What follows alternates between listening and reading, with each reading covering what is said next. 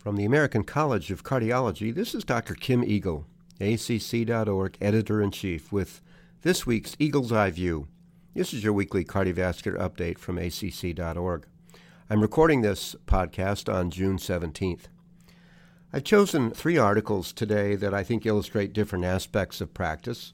One is an article looking at a new index for preoperative cardiovascular risk assessment, published this week in JACC. Another is a study looking at different types of weaning after mechanical ventilation, which is very relevant to us as we manage more and more critically ill patients in ICUs. And then the last is a look at the current incidence of stroke in patients who've had TAVR. So let's start with this evaluation looking at preoperative risk assessment. This is a study reported this week in JACC. It was a very nice analysis looking at preoperative risk factors. The authors looked at 3,284 consecutive patients undergoing non-cardiac surgery. They were all adults, age greater than 40 years. They had various types of operation, and the outcome of interest was 30-day postoperative all-cause mortality, myocardial infarction or stroke. The myocardial infarction was diagnosed with both a troponin elevation and either ischemic EKG changes and or symptoms. Just a troponin bump was not included as an MI. The stroke endpoint was based on a neurological specialty and confirmatory imaging.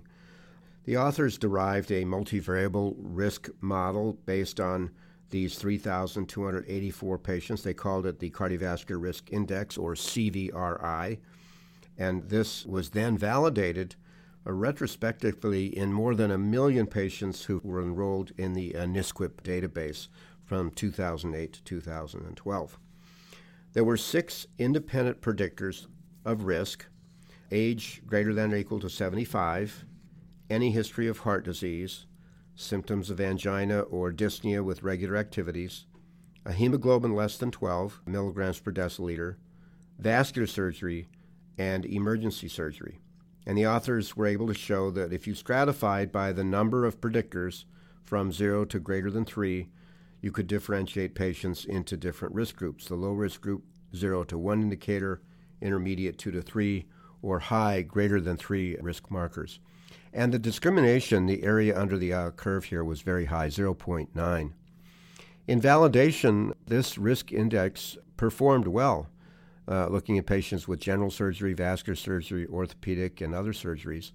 The discrimination was high. The AUC was still 0.89, which is greater than the revised cardiac risk index, which we've been using for years, the RCRI, which had an area under the curve of 0.77. Patients who had none of the 6 markers had a 0.3% risk of an endpoint. If people had 4, 5, or 6, then the rate was 17.5%. So the CVRI appears to have advantages. It's simple, just has 6 indicators to pay attention to. And certainly in low-risk patients, its use would seem to reinforce the need to just avoid any other type of cardiovascular testing. Whether or not the CVRI will replace the revised cardiac risk index or other tools that you may use is hard to say, but as a person who has worked in this field for a long time, I really like the simplicity of this. I also like the fact that there are a couple of these indicators that are actionable. That is, a hemoglobin less than 12 we can often correct. Patients with active symptoms of angina or dyspnea, sometimes adjustment of medical therapy, we can correct that. So there are some aspects to this new risk index that I think are quite attractive, and time will tell whether or not it replaces some of our currently used efforts. So let's now move to the intensive care unit, and we're talking about the ability to wean patients from mechanical ventilation. This is a study which looked at pressure support during weaning versus T-piece ventilation strategies during spontaneous breathing trials and successful extubation among patients on mechanical ventilation. And it's a randomized trial. So this includes ICU patients who had been on mechanical support for more than 24 hours. They had to meet criteria for ventilatory weaning, and they were randomized then to 2 different types of effort. One was a 30-minute spontaneous breathing trial using 8 centimeters of water of pressure support versus a 2-hour spontaneous breathing trial using simply a T-piece without pressure support. And the primary outcome was a successful extubation without subsequent need for reintubation at 72 hours. They also looked at subsequent reintubation after 72 hours, hospital stay, ICU stay, and also both hospital and 90-day mortality. Specific clinical decision-making, including the option of pre-extubation rest periods and so forth, was individualized. So the authors randomized over 1,000 patients, and in the end, 575 were randomized to the 30-minute pressure support effort versus 578 to the 2-hour T-piece spontaneous breathing trial. And what they found was that a greater proportion of the pressure support group were able to tolerate spontaneous breathing and be extubated compared to the T-piece group at the designated time point, and it was 92% versus 84%. Also, the primary outcome of overall successful extubation without subsequent need for reintubation at 72 hours occurred more frequently in the pressure support group than in the group with the T-piece. In terms of reintubation, after 72 hours, there was no difference. Interestingly, it looked like at 90 days, there was a lower mortality in the pressure support group, 10% versus about 15%. So the authors concluded that among ICU patients meeting criteria for weaning, they were more often able to be successfully weaned using a shorter 30-minute spontaneous breathing trial with 8 centimeters of water pressure support compared to a longer interval, 2 hours, using a T-piece. Obviously, as cardiologists, we have variable exposure to what I would call critical care and pulmonary medicine, but increasingly we're seeing cardiovascular intensive care units manned or womaned by people who are both boarded in critical care and cardiology. This is a nice article looking at different types of weaning, and it certainly suggests that a briefer period of spontaneous breathing with pressure support is at least as good as a longer period on a T-piece, and maybe potentially better. So lastly, let me shift gears again to an article coming out this week in JAMA looking at stroke after TAVR. And obviously, as the TAVR experience has grown, we are seeing an increasing number of individuals undergoing non-open surgery aortic valve replacement.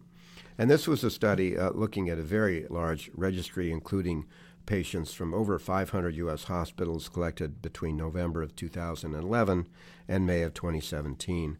And the article looked at the risk of stroke at 30 days. These were primarily voluntarily reported, and they looked at 30-day rates of stroke, TIA, or either. They also looked at trends over time. There were over 100,000 TAVR patients in this study.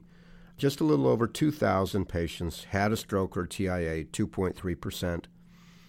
Patients who had a 30-day event rate of stroke were more likely to have had a prior stroke or TIA, peripheral arterial disease, hypertension, porcelain aorta, and/or carotid artery disease. The median time from TAVR to stroke TIA was 2 days. Interestingly, there was no significant increase or decrease over time in the rate, and there was no difference between sites that did less than 100 TAVR cases versus sites that did more than 100. Clearly, patients who had a stroke did worse. The 30-day mortality was 16.7% versus 3.7% among those who did not. So a couple of interesting conclusions. First, the rate of stroke after TAVR self-reported is about 2.3%. There's been no real change from 2011 to 2017. And it doesn't look like the operator experience or site volume has a big effect. And the predictors for postoperative stroke are, as you might expect, particularly vascular disease and so forth. What to take away from this? Well, first of all, probably self-reported stroke is an underrepresentation of the truth. If patients are seen routinely preoperatively and postoperatively by a neurologist and have appropriate imaging, the rate of stroke in the trials is higher than 2.3%.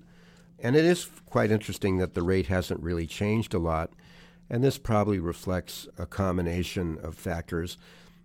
If we're technically getting better, then you might expect the stroke rate would drop. But at the same time, if we're taking on sicker and sicker patients then you might expect the rate to go up. And it's probably, therefore, a wash on the basis of that kind of referral bias. So 3 interesting articles. We talked about a new preoperative risk index. We talked about ways of mechanically removing patients from ventilators using different breathing protocols. And lastly, the current status of stroke after TAVR. I want to thank you for listening to Eagle's Eye View. I enjoy coming to you every week with an update from ACC.org. I try to pick articles that I think are relevant to practice. As you go on the site, you can find the articles and the journal scans related to them. Also, there's a new educational catalog on ACC.org. You'll find that under Education and Meetings. Using this tool, you can sort the educational offerings we have by various formats, and many, of course, are free. Find us online or wherever you get your podcasts. And until next week, I hope you have a good one. Thank you.